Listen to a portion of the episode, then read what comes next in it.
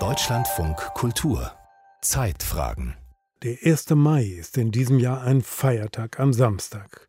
Der Tag der Arbeit war er mal, aber die alte industrielle Arbeitswelt ist ja ohnehin in weiten Teilen untergegangen. Auch das Bemühen, diese Welt durch literarisches Schaffen kulturell anzureichern, in der DDR hat der Bitterfelder Weg Berühmtheit erlangt.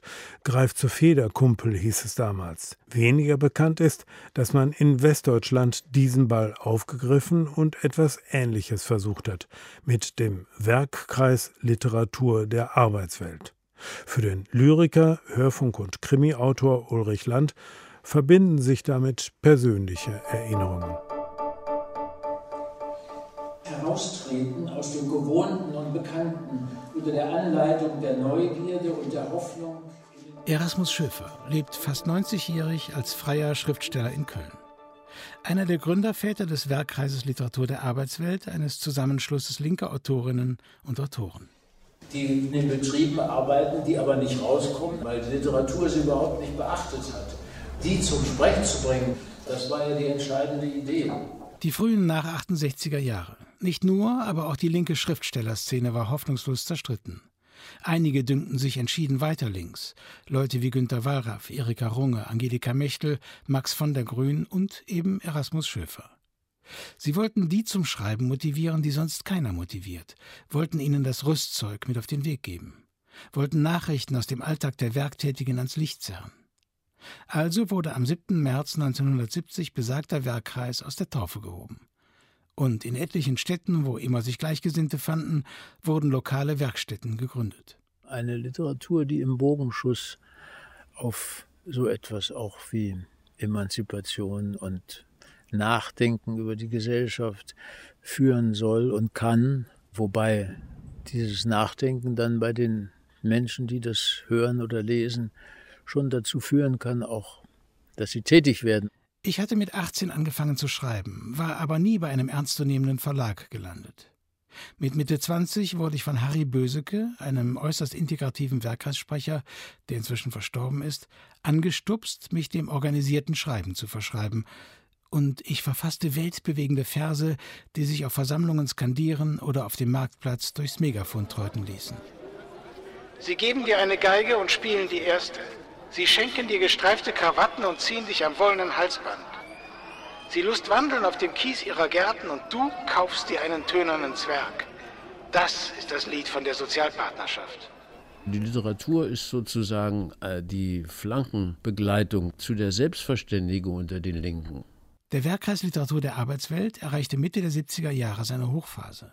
38 Werkstätten mit insgesamt etwa 450 Mitgliedern in Westdeutschland, Österreich und der Schweiz. Wobei, um der Wahrheit die Ehre zu geben, diejenigen, die das Sagen hatten, in den seltensten Fällen wirklich schreibende Arbeiter waren, als die man sich doch so gern verstanden wissen wollte. Einerlei. Immerhin wurde der Werkkreis 1978 dadurch geadelt, dass er auf einer geheimen Liste mit dem Titel Linksextremistisch beeinflusste Druckwerke und Organisationen auftauchte.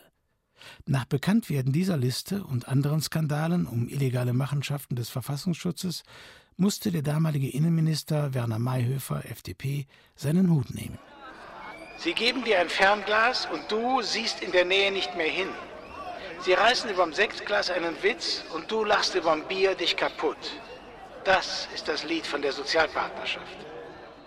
Wir wollten ja den ganzen Literaturmarkt ändern mit der Produktionsweise des Werkkreises. Wir wollten ja einen alternativen Markt für eine gute, fortschrittliche Literatur voranbringen, die nicht auf diese Kapitalmärkte angewiesen ist. Und doch landete der Werkkreis drei Jahre nach seiner Gründung bei einem hochkapitalistischen Verlag, dem Fischer Taschenbuch Verlag.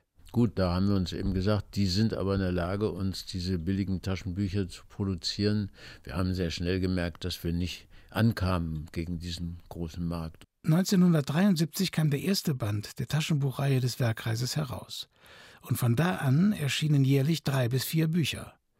1981 wurde die Gesamtzahl von einer Million gedruckter Exemplare überschritten. Insgesamt erschienen bis 1988 im Fischer Verlag 60 Werkkreistitel.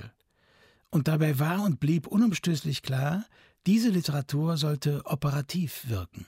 In den Anfangsjahren des Werkkreises hatten wir aus Wuppertal einen Kollegen, der hatte einen Betriebsunfall und der hat darüber geschrieben, ein Stück. Und daraufhin wurde er entlassen, also dass die Geschäftsleitung gesagt hat, wir müssen das unterbinden, dass dieser Mann über unser Werk schreibt, da ist ein Unfall möglich und dem ist nicht ausreichend geholfen worden und da hat nun eine verkrümpelte Hand. Solche Wirkungen, die haben wir schon erzielt. Aber einen Aufstand oder einen Streik wüsste ich nicht. Ich hatte die Ehre, 1985 bei einer Deutschlandtournee des Werkkreises anlässlich seines 15. Gründungsjubiläums teilnehmen zu können. Von da an trat ich wacker den Marsch durch die Institutionen der Organisation an und brachte es immerhin zum Cheflektor des Werkkreises. Bei den letzten Fischer Taschenbüchern konnte ich als Herausgeber noch mitmischen. Und auch danach brachten wir noch sieben weitere Bücher bei wechselnden Verlagen heraus, bevor die Werkstätten sich mit mehr oder weniger bescheidenem Erfolg als Selbstverlage versuchten. Es ist bei all dem nicht abzustreiten, dass der Werkkreis gut zwei Jahrzehnte Literaturgeschichte geschrieben hat. Aber von der angestrebten literarischen Qualifizierung der Arbeiterklasse, von der großen Inspiration auf dem besten Weg zur Weltrevolution, blieben wir meilenweit entfernt. Dennoch erhielt dieses Nichts von einer Berührung, die scheue Süße und Kostbarkeit jenes ersten Kusses, mit dem die Liebe sich begrüßt. Als ich in den arbeiterbewegten Literatenkreis eintrat, war die Euphorie bereits verflogen.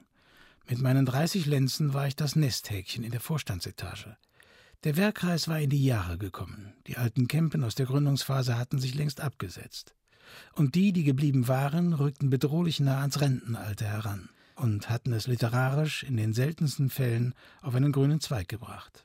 Die guten, qualifizierten Werkkreisschreiber, wenn sie sich so weit freigeschwommen hatten, dass sie veröffentlichen konnten, dann gingen sie in die bürgerlichen Verlage und mussten sich dann dort weiter durchsetzen. Das ist ja der bekannte Kampf, den jeder freie Autor führen muss und gingen verloren für den Werkkreis die vielleicht 20, vielleicht 30 Fälle, wo das literarisch-didaktische Konzept aufgegangen war, kosteten den Werkkreis das eigene Überleben. Es war immer wieder im Grunde die gleiche Situation, dass naive Amateure in den Werkkreis kamen und wollten dort schreiben lernen und deshalb blieb das Niveau konstant auf einem bestimmten Level mittlerer Qualifikation.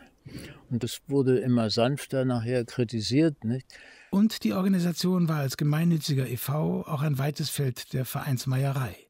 Viele Wochenenden mit langen Nächten gingen dahin, die durchaus auch witzig und süffig sein konnten.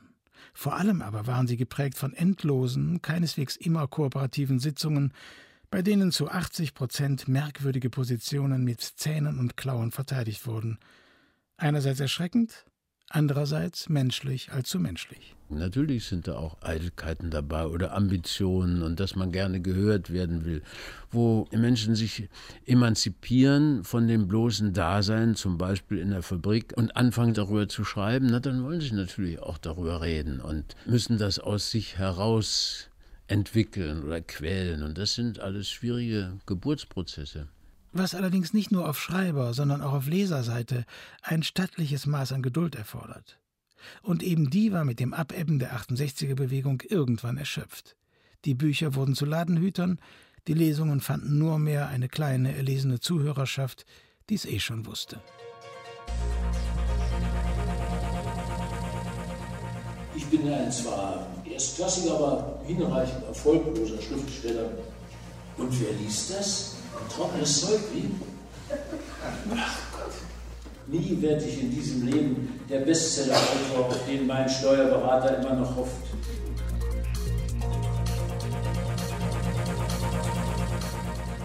Hinzu kam das Ende der DDR 1989-90, das einem treuen Kommunisten wie Erasmus Schöfer und einigen anderen Werkkreisschreibern der frühen Stunde schwer zusetzte. Der sozialistische Wohnsitz düngt die Geschichte. Rot ist nicht mehr die Farbe der Humanität, der befreiten Arbeit. Am Boden liegt die Leiche, zum Fleddern bereit.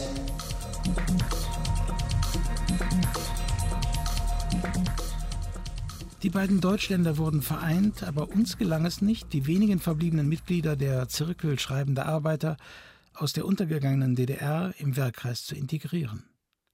Wir brachten zwar ein gemeinsames Buch heraus, aber das war's dann auch. 1995, beim 25-jährigen Jubiläum des Werkkreises, war der Mitgliederstand auf unter 100 geschrumpft. Es gab noch ganze sieben Werkstätten. Aber auch heutzutage ist er noch nicht ganz am Ende. Auf der Website sind noch drei Werkstätten verzeichnet und im Juli soll eine Corona-bedingt verspätete 50-Jahr-Feier stattfinden. Ich schreibe auf das weiße Papier, so lange bin ich.